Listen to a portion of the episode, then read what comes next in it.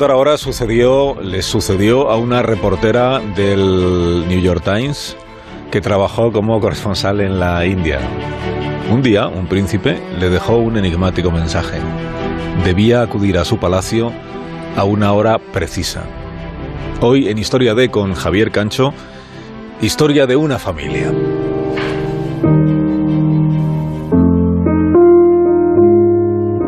Sucedió a la corresponsal Ellen Barry, aunque ella no fue la primera. Antes y secuencialmente decenas de reporteros extranjeros habían sido contactados por una misteriosa dinastía real que vivía recluida en un castillo en ruinas, un palacete semioculto en un bosque en el interior de una metrópoli de 20 millones de habitantes. La periodista Barry había recibido instrucciones sobre lo que debía hacer cuando se terminase la vereda que cruza la espesura arbórea. Debía acudir sin ningún acompañante. Cuando llegó, la reportera se quedó un instante quieta. De repente se movieron unos arbustos y apareció un hombre. Era el príncipe Cyrus. Era una familia exigua y excéntrica, viviendo en un palacio más allá de lo decadente, con un príncipe llamado Cyrus como último integrante de un noble linaje de origen chiita. Eran los Sout, cuando la reportera Barry llegó al lugar, se encontró allí con una fortificación cutre, con alambre de espinas y ladridos feroces de perros poco cuidados, y mensajes donde se advertía de que se dispara a los intrusos. En ese lugar, desde finales del siglo XX, los aristócratas eremitas de aquella familia empezaron a dar una inquietante hospitalidad a periodistas extranjeros. Les llamaban para manifestar su malestar contra el Estado indio. En 1997, el príncipe y su hermana le dijeron al semanario Times de Londres que su madre se había suicidado. Había sido un acto de reivindicación dramática al considerarse traicionada tanto por el Reino Unido como por la India la madre ingirió un veneno mezclado con diamantes y perlas molidas. Este es uno de los guardas del bosque donde está ese palacio y cuenta que al príncipe no le gustaba relacionarse con los de su propio país. La madre, Su Alteza la Reina, lo era de un reino que ya no existía la reina, sus hijos y su séquito llegaron a la estación de ferrocarril de Nueva Delhi a comienzos de los 70. En una sala de espera de la estación, los sirvientes descargaron el hogar que transportaban. El gobierno llegó a ofrecer a Su Alteza 10.000 rupias de la época para que abandonase la estación, y siendo una cantidad considerable, a ella le pareció un insulto.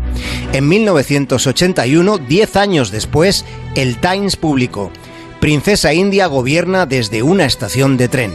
Finalmente, en 1984, Indira Gandhi concedió a la familia Out la propiedad de un palacio venido a menos en un bosque dentro de la metrópoli, el bosque espeso acechado por una ciudad densa. Barry le preguntó al príncipe Cyrus dónde nació, quién era su padre, cómo se muelen los diamantes. Las respuestas eran siempre difusas. Tras 18 meses de conversaciones esporádicas, la corresponsal fue enviada a Londres, donde poco después supo que el príncipe había fallecido. Había muerto solo en un lugar desolado. Lo había matado el dengue.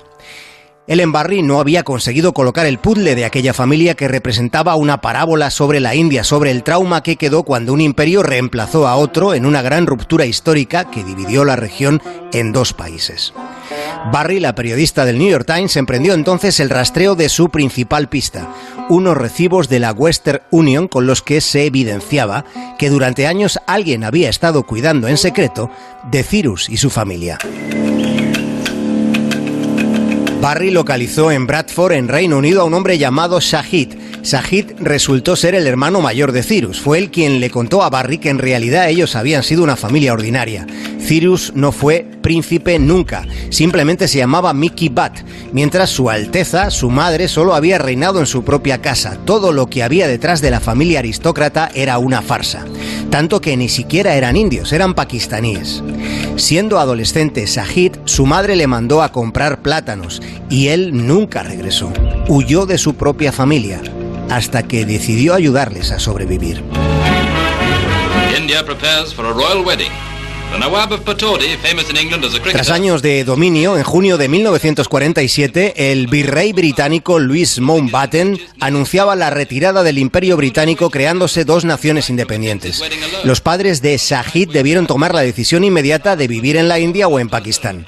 Aquella partición destruyó muchas familias y fue así en medio de la confusión como aquella madre empezó a comportarse como la heredera de una estirpe aristócrata exigiendo las propiedades de un reino que ya no existía. La evanescencia de la mentira fue cuajando hasta que tomó forma de verdad, primero dentro y después fuera, a través de los corresponsales de los medios más prestigiosos del mundo.